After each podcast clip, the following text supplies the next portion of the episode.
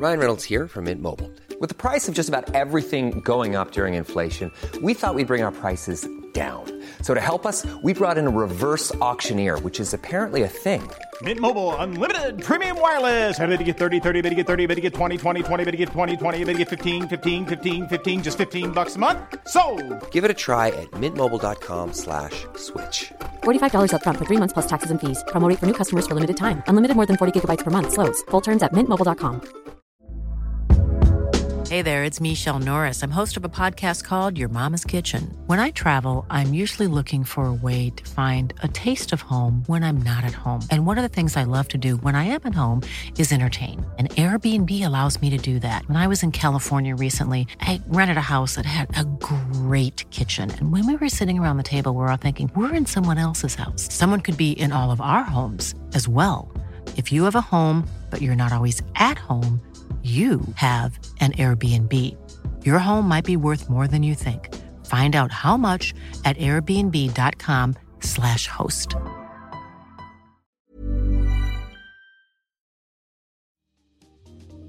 Welcome to Face to Face. This is a show about change and about what's next. It's a show that wants to ask questions, peel back the layers of our average everyday experience, and go beyond scratching the surface. We interview amazing people with incredible ideas and stories who have done wild, weird, and wonderful things.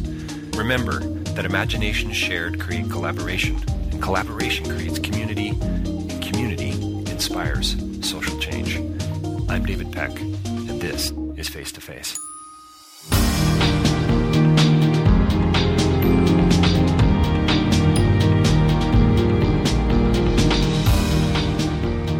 My next interview is with Louis Theroux and John Dower, and we are talking about their recent film, My Scientology, Scientology Movie.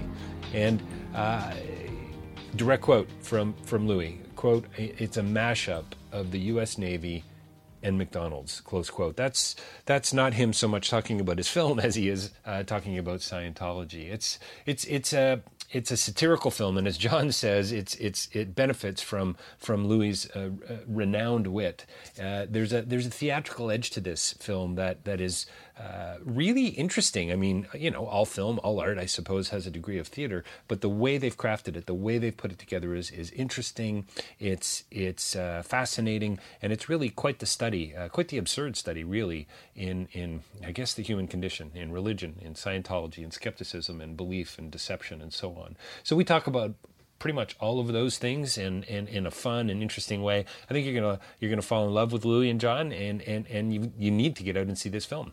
Um, Louis Theroux, John Dower coming right up. Don't forget davidpecklive.com for more information about my own speaking, writing, and and podcasting. You can also get uh, access to other uh, interviews that I do at rabble.ca on Face to Face, and also if you'd like to come alongside and support what I'm doing, you can do that through Patreon.com. Louis Theroux, John Dower and my Scientology movie coming right up. Well, welcome to Face to Face. We're joined by a couple of very special guests here today. Uh, two filmmakers, two British, I think, filmmakers, John Dower and Louis Theroux, uh, and uh, to talk about a whole lot of things. And we've got a limited amount of time, and uh, got, so so let's let's just dive dive right in. We're here to talk about your film about Scientology, a documentary. It's going to be airing at festivals, uh, uh, well, certainly in Canada over the next uh, several months. Uh, maybe we can talk a little bit more about that uh, as well. But I, I read somewhere online, Louis, uh, it was referred to as a Pythone- Pythonesque delight. Yes. Is that a fair? Is that a fair comment about your film? Well, I mean, I think that's a nice comment. It was we didn't set out to try and make a Python-esque film. Uh, the reference, I think, is Monty Python. Yes. Uh, but it is. It does seem to have been. Uh, you know, it gets a very funny reaction. People laugh a lot, and I, you know, I'd like to take credit for that. I think probably most of the credit goes to the Church of Scientology, right. which, whatever else may be said about it, is probably uh, one of the weirdest and one of the funniest religions. You know, I think a religion created by a science fiction writer in the mid 50s and, and kind of modeled on a mashup between the US Navy and McDonald's with, with sci fi UFO components just does have a sort of funny quality to it. Okay, come on. A mashup between the U.S. Navy and McDonald's may be the funniest thing I've ever heard of before. It's just it's hysterical. But that's what's so great about Scientology. You know, leaving ethical issues to one side, of which there are many. You know, it's yes. to break up families and arguably um, to destroy lives. They would they would disagree with that. Right, of course. But there is a very funny, uh, kind of weird uh, combination of qualities. It's a cocktail of different things, and I think maybe it's in the nature of, of any religion. Religions are things we think of as being uh, birthed in the sort of the Middle East two or three thousand years ago, with kind of berobed old guys wandering in the desert. Scientology was a was founded by this colourful writer um, with quite kind of aspirations to be a sort of Sigmund Freud uh, for his generation and create a scientific um, instrument-based um, faith system. And uh, just those things don't really go together. Are you are you are you and John skeptics? John? Skeptics of Scientology or skeptic? Um, just, just- sort of, I guess, skeptics in more a generic term. I mean, uh, I, I, after watching your film, and I've seen a few things on Scientology over the years, and even as a kid, I remember I have a friend who's a publicist who, who's fascinated by, by what they do and what they've been up to over the years. And I remember as a kid walking along, you know, Yonge Street in Toronto and seeing the Church of Dianetics and how you could go into this uh, space and you could have the testing. And what I've learned now, you know, of course, is auditing, et cetera, et cetera. But even as a kid, I remember there being hmm, a creepy aspect to it. I mean, maybe that's you know my experience, but anyway, I, as a kid, I was skeptical. We definitely tried to approach it, particularly Louis, with an open mind. And I, you know, we we certainly didn't, as Louis said, set out to make a sort of satirical film. Right. And I mean, I was keen, given the subject matter, for Louis to approach it with some of his um, renowned wit and humour, which actually comes from, I'd argue, his slightly earlier work, especially his Weird Weekends. His um, his more recent stuff here in the UK has been, you know, serious stuff: alcoholism, autism, and you know, even on this, Louis approached it. You know, he he would worry you know, we're casting the head of the Church of Scientology. Is that is that blasphemous? Are we doing something? You know, we never we never. There's an English expression, taking the piss. We never wanted to set out to take the piss. And you ask if, if I'm a skeptic. I am. I basically believe we're a kind of cosmic accident, and many days I peer into the sort of pit of my own abyss. I don't have religious belief, but I understand that need for belief, and I think we saw that in some of the sessions we did. You know, the Right. aim, especially for Louis, was to try and understand what is seductive about Scientology. Forget, you know, the the the the, the disconnected aftermath. We know about that. Yes, it, it, it's awful, but what's the seduction of it? People join it. Why do they join it? And we wanted to, you know, that was the reason why we did those training routines with Marty.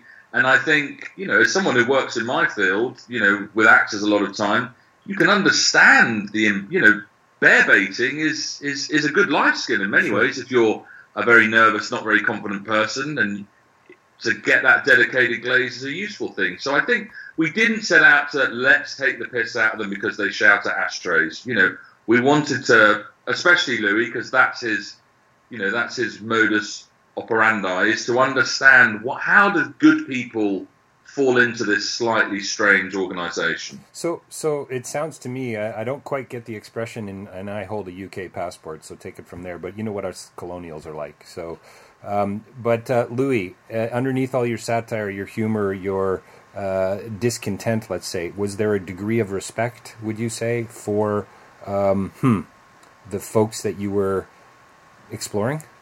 I think in general, you know, especially if you're doing a documentary with people, uh, you know, you have an obligation to, to take them seriously, to, to, to treat them respectfully. I mean, I tend to think all people um, deserve a degree of, of, of respect, and I think in, in in the sphere of religion specifically, you actually have to ramp that up a tiny bit. You know, the, the present day reality is that across the board we have religions that make claims to special treatment, right? Um, and that isn't by accident. You know, I think anyone who says, for example, um, you're, told that, well, the Prophet Muhammad must not be depicted in cartoons. Now, on one level, you could say, well, well that's silly. Like we would depict anything; it's freedom of speech to depict anything. On another level, you've got to say, well, actually, this genuinely seems to cause ructions, riots, and unrest to the point where tens, if not hundreds, of people are dying as a result of a cartoonist's choice. Now, I think to an extent, we have to extend the same sort of inquiry to the realm of Scientology, where people are saying, well, if you reveal the innermost secrets of Scientology in your documentary, that is blasphemy, and you are offending my my most deeply held religious uh, sensitivities. You have to start thinking about that, and, and I think it kind of you, I think, mentioned, David, you're a philosopher, and it relates, maybe it's more theological, but there are these questions to do with rights and responsibilities sure. that are raised here. And I did go into this thinking, let's imagine it wasn't Scientology. In some ways, Scientology blocks thought because it's viewed as so ludicrous by many people. Right. It's, it's been so sort of thoroughly, um, had, had the Mickey taken out of it. You know, it's been so mocked and lampooned that there's a temptation to see it as intrinsically laughable, and I did try to stop myself and to stop us as a production from taking cheap shots. You know. Is that it? Is it? Would you say? I mean, I've read somewhere, and I'd love to hear your thoughts on it. But uh, I've interviewed Joshua Oppenheimer and about his film Act of Killing, uh, and and you said stylistically that was a bit of an influence, maybe, or maybe that was a review I read. But would you say that inserting yourself in the in the film was there a um, hmm, was there a humility to that, Louis, in the sense that wow, you know that that that that that Christian line uh, there, but for the grace of God go I. That hey, we're all kind of oh, you know, uh, John described you as open. We're all sort of susceptible in a way. I think we're all certainly you know flawed human beings, and it's a te- it's a universal trait of human nature to sort of find it easier to see the flaws in other people. Yeah, right. See our own, right? I think also in the nature of the work I've done through the decades, it's always been about attempting to find people who are in some way marginalized or viewed as questionable, controversial, or even hateful, and forming by forming a human relationship with them, that you start to see them uh, as something more than caricatures, and then that forces you to into this sort of area of almost cognitive dissonance, or sort of dissonance between your emotional and your and your sort of uh, intellectual faculties, you think, well, hang on, this guy professes to be a neo-Nazi, and yet I'm seeing human qualities in him. I, am starting to like him a little bit, and then you have this rather difficult thing to face about what your your human responsibility is to someone, and also how people who appear to be likable and good can get so um, can get so off off track as I would see it. Right. And I think we tried to apply that here, didn't we, John? Because there's, there's a temptation, especially because we didn't have conventional access right. to Scientology. So there was this effort we were trying to make to not be another documentary that basically just kind of um, told you for an hour and a half how silly or dangerous or predatory Scientology is. Definitely. I loved I loved the moment when you guys were casting. I think it was Miscavige's character, and the the young actor got really pissed off and really acting. And I think you said, "Hey, are you in character, or is that just is yeah. that just you know?" that was in the Tom Cruise casting. Oh, okay, yeah. Tap t- and then and then somebody said, "You know, we're I'm I'm tapping into my righteous anger." Oh, oh yeah, that, that was the Miscavige one. Yeah, yeah. He was very good, and he wasn't. Yeah, he was just uh, impersonating an angry person in a way that was more or less indistinguishable from real anger. Right.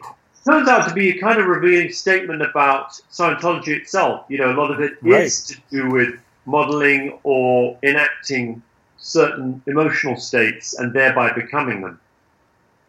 And so, again, the device of the actors, I mean, on Louis' part was partly inspired by the act of killing, although it's something that's been done in documentaries for decades. Right. Um, but for us, it was a sort of, it was almost a, a, practical, logistical thing. First of all, it felt motivated. Here's a religion, you know, birthed in, you know, LA, Hollywood, by a guy who was not only a science fiction writer, you know, Hubbard wanted to be a director. Right. Um, had his own studio. He had a thing called Project Celebrity. Some of their biggest disciples are obviously A-list stars. So it felt motivated. But it was also key for the film because, first of all, we had no access. Louis never really done a film with no access. And also, Louis always at his best when he's operating in the present tense. So there was never any interest in doing a sort of retrospective style story, you know, history of the church. Right. That's not Louis' style anyway. So the the sequences with the castings were really just a way of Louis being able to explore in the present tense not only what might it be like being a Scientologist, but what it was like for Marty to have been a Scientologist, or to a lesser extent, Marc Headley. You know, it enabled. Um, you know, we didn't. You know, Louis didn't have to sit down in Marty's living room with a sort of vase of flowers framed camera right and say, "So, what was it like here?" Right. He was getting. You were getting a sort of visceral in the moment feeling of what it was like by taking him back there. Well, and I think John, to that point, there was a Louis. There was a real tension there at points. I mean, you know, sometimes it almost felt like it was written, but I, I, I didn't get that sense ultimately at all. That that was there a pushback from Marty that hey, you can't go there. I'm not going to let you go to this space. I, I'll be truthful and authentic with you to a point. Yes. Well, one of the things I enjoyed about the film most was working with Marty and and and the kind of um, the ornery, rather uh, can almost cantankerous uh, Right. quality he has of not really suffering fools gladly, and he's also got this combination of being sort of down to earth and no nonsense, but also he's a spiritual seeker. So he's like this kind of really grumpy guru figure, and, and he was absolutely signed up to the idea of telling the story of Scientology. And I should say, by the way, Mar- Marty was, you know, one of the most senior people in Scientology for a number of years. He was the Inspector General. He really brings some gravitas and some real insight into the inner workings of Scientology. So the film is in a great part a kind of excavation of both his recollections of you know what how Scientology works. It's sort of almost mafia-like um, uh, quality in the way that it um, uh, would run operations with lawyers and private investigators. Um, but at the same time, it's an excavation of Marty himself and his personality. And he uh, he he absolutely sort of sees us as an asset in some ways in presenting the truth. But then it became clear that you know we were also on opposite sides of the table. You know that I was as interested in unpicking him as I was in Scientology, in as much as he still embodies so much of Scientology. Right, right, right. Having seen it for so long and having been so critical to its development. I should add, I'm always aware when I'm talking about Scientology that there's a chance they're going to sue either me or you. When I say mafia-like, they would deny using any mafia-like um, uh, techniques. So have I made myself legally non-liable now? Am I okay? I think you are. I can I can have I can have my team of lawyers look into that for you, Louis.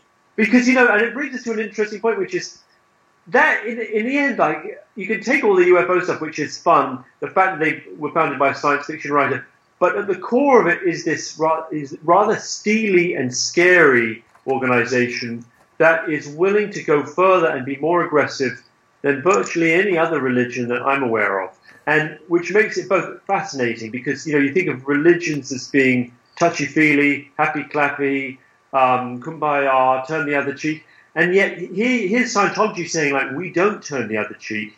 We will, if you come after us, we will come after you and, and attempt to destroy you.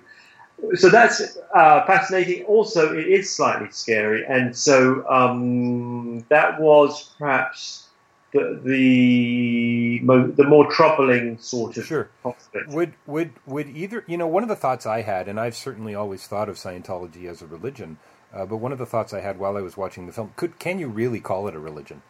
Can you re- I mean, is it is it is it is it a cult? Is it is it is it an or- you just used the phrase Louis or organization? You know, it seems on some level it's quite the corporation as well. Um, anyway, just just a, got corporate characteristics for sure, and and you know I mentioned McDonald's. I don't I don't think it's coincidental that Dianetics was published in 1950, the same year as the first McDonald's uh, was established, and they run they are run in business terms along similar lines. So for sure, it has business-like corporate characteristics. I think it could be a cult and a religion. I don't think those two things are mutually exclusive. I mean, if it were not a religion, I'm going to put the question back to you, David. Why? What would make it not a religion?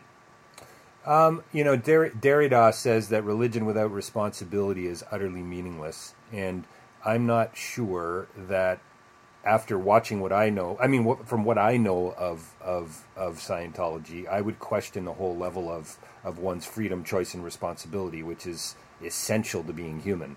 And so, lots of religions would would deny that as an as a as a as a valid account of what it means to be human. But I think a religion that actually uh, is about community, is about bringing people together, as you said, and the kumbaya like nature of it all, would want to talk about freedom, choice, and responsibility, and that we are, you know, we're active. We're not. We're not like there's a. I don't know. There's a there's a sense in which it's it's uh, it's not about me. It's about you in Scientology. Does that make any sense at all? Uh, a certain amount. I mean, I do think that separate, um, but you know, in a sense, that the biggest um, among the biggest victims of Scientology are those members of the Sea Org who are who are working very long hours for for very low pay Right. to spread the message, to make the DVDs, to make the the annual various annual events go off smoothly, to make sure everything the interface runs smoothly for David Miscavige, to open the new orgs and the ideal orgs around the world, and you know.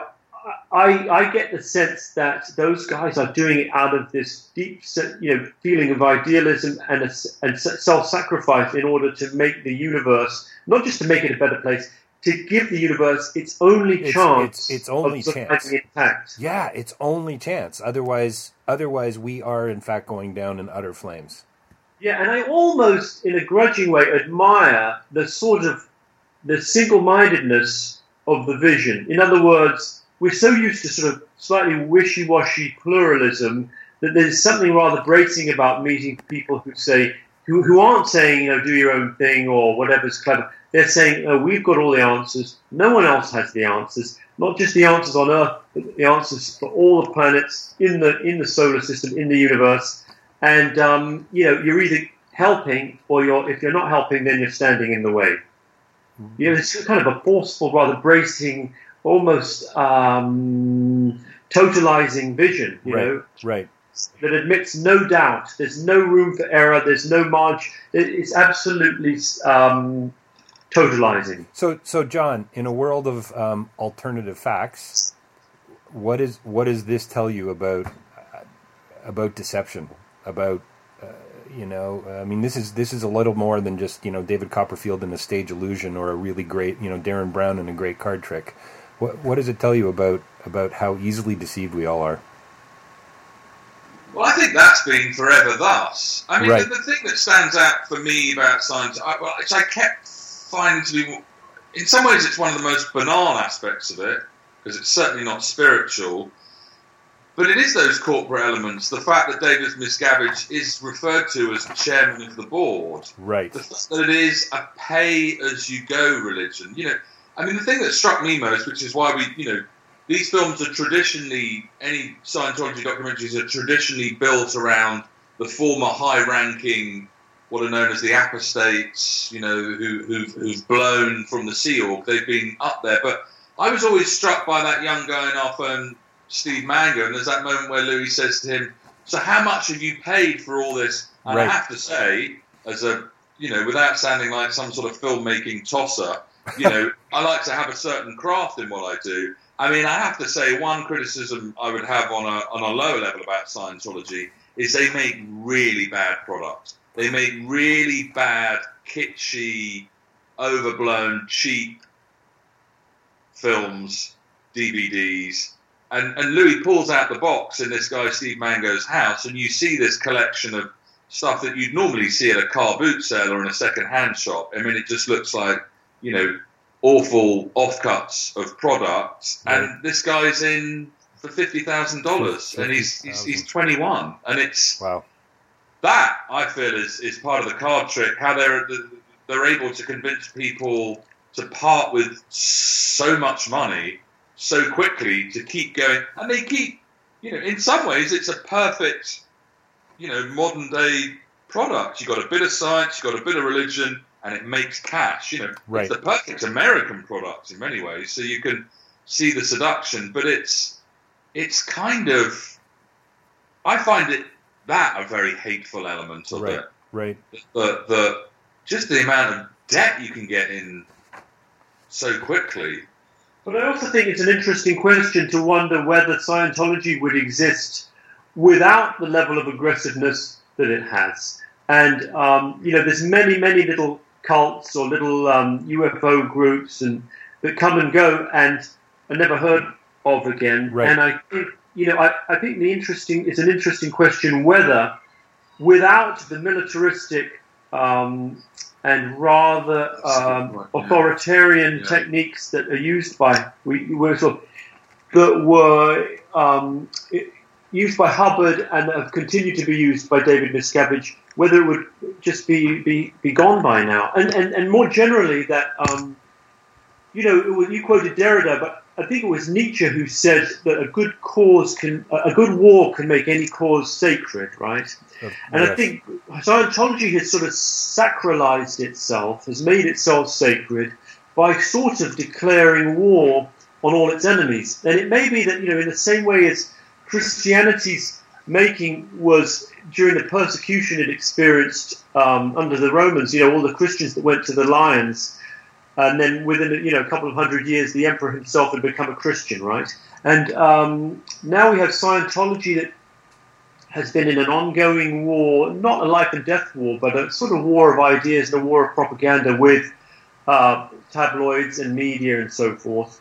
And that sense of persecution, I think, has been hugely galvanizing for its most hardened inner ranks. So sadly, we have to wrap up in a couple of minutes. I know you guys have to move on uh, to another interview. Uh, one couple last questions, if we could, guys. Um, is is it growing? Is it dying? Is it resonating with young people? Uh, clearly, militaristic, authoritarian edge that doesn't play really well on social media. But you know what what what's happening there? It's dying. It is. Uh, John says dying. I think not dying. I think you know the fact that they don't reveal their numbers suggests the numbers aren't particularly good. Having said that, uh, they are constantly opening new, uh, very flashy, sumptuous uh, premises around Yeah. the world. There was one in But they're empty. right, but the money is coming in. I think isn't that the isn't that just their war chest? I mean, what what Hubbard did brilliantly was he bought all this property, which is prime real estate now. They own three buildings on Hollywood Boulevard. Right, but they've still got a clientele that includes, you know, one of the richest actors in Hollywood, Tom Cruise.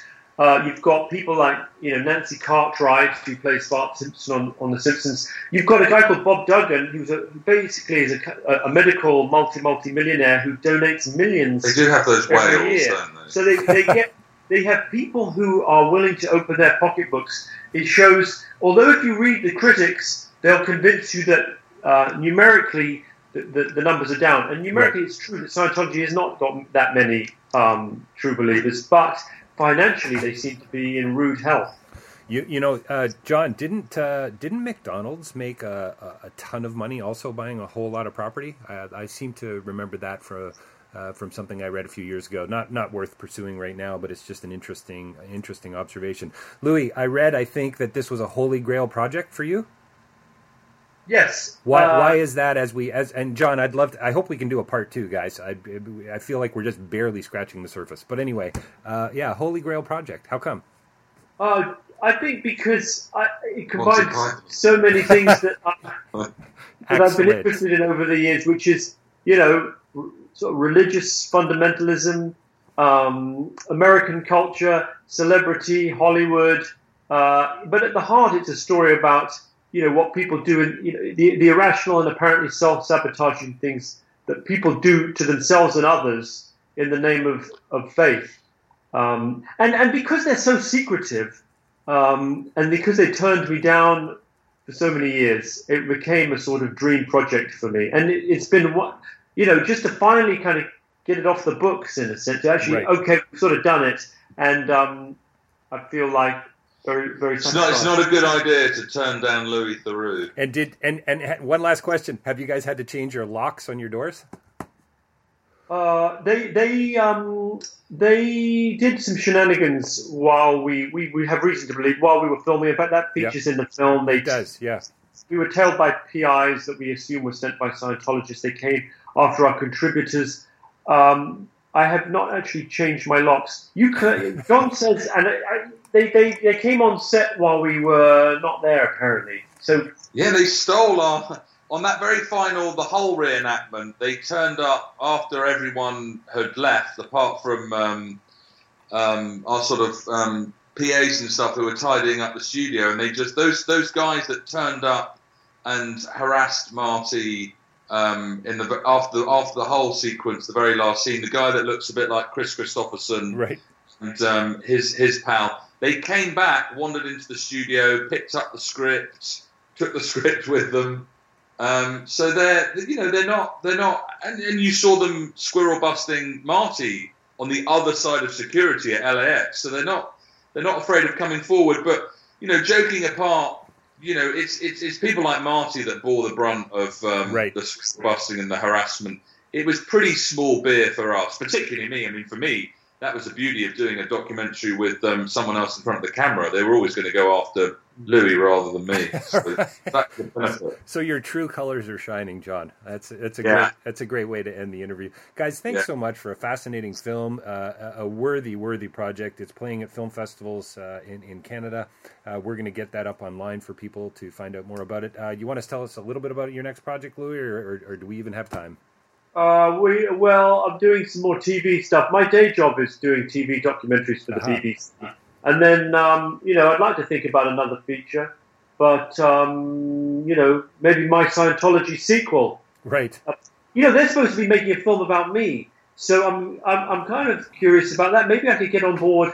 Uh, you know they were filming while we were filming. They were filming us going around, and they said that we're doing a documentary about Louis Theroux. Wow. So maybe I could get on board with that and help them promote their documentary. Well, in in kind, I hope you're not going to provide them with any access either. No. Make 'em- Well, make make well, them work think- for it, Louis. Yeah, maybe you're right. Yeah, we'll see. Uh, Thanks, David. Cheers, David. Cheers, John Dower, Louis Theroux, uh, my Scientology movie. Thanks, guys. Really appreciate it. Bye. Bye bye.